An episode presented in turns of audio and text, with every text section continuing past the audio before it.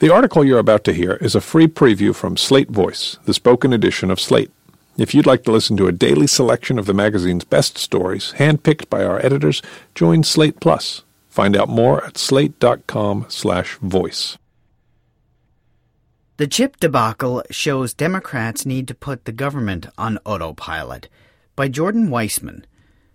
As I am speaking these words, the federal government appears to be hurtling toward a shutdown largely because Democrats and Republicans have been unable to come up with a deal on immigration. Update it's official.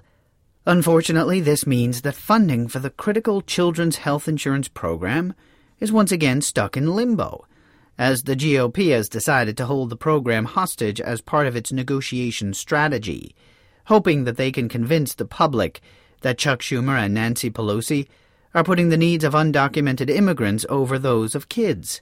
The situation is both immoral and absurd. About 9 million typically lower income children rely on CHIP for their health coverage, and several states could run out of funding before then.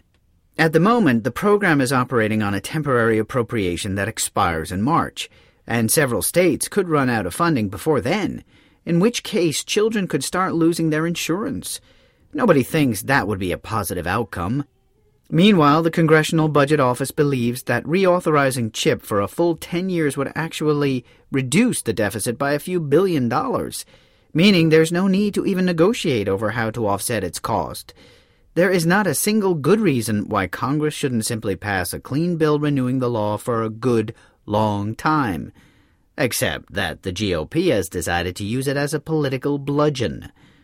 Hopefully, this whole grotesque episode will be resolved before kids start getting booted off their health plans. But in the meantime, Democrats should think about how to make sure it never happens again once they eventually retake power.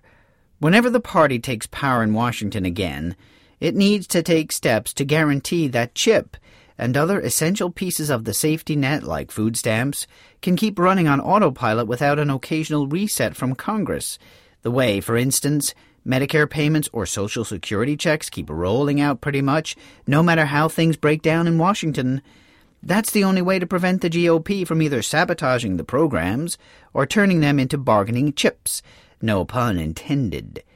The idea behind requiring Congress to reauthorize major social programs every so many years is that it gives lawmakers an impetus to examine what's working about them, what isn't, and then pass reforms as necessary.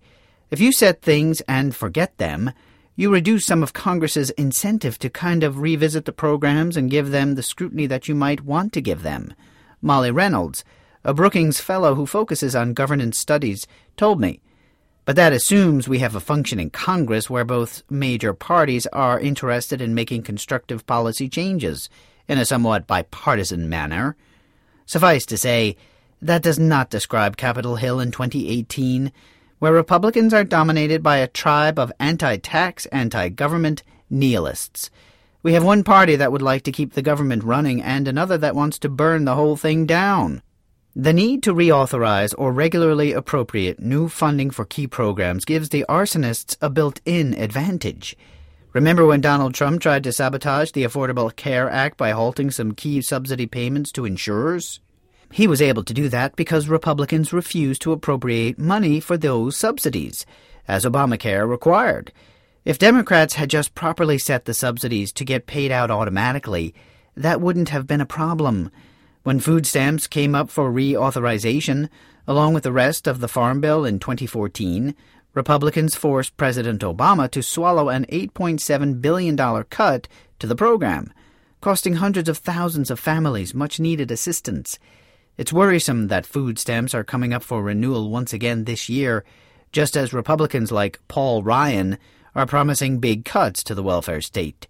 It would be easier to defend these programs or keep ones like CHIP from being taken as political prisoners if their funding was set to run indefinitely, based on a formula, the way Social Security disability insurance works, for instance. There is nothing sacred about the way Congress funds various federal programs. Lawmakers have legislated spending in different ways at different times, depending on the needs of that particular era. Right now, with partisan rancor and bad faith ruling the day, the government would work far better if, on programs that people depend on for essentials like food and health care, we could just set it and forget it.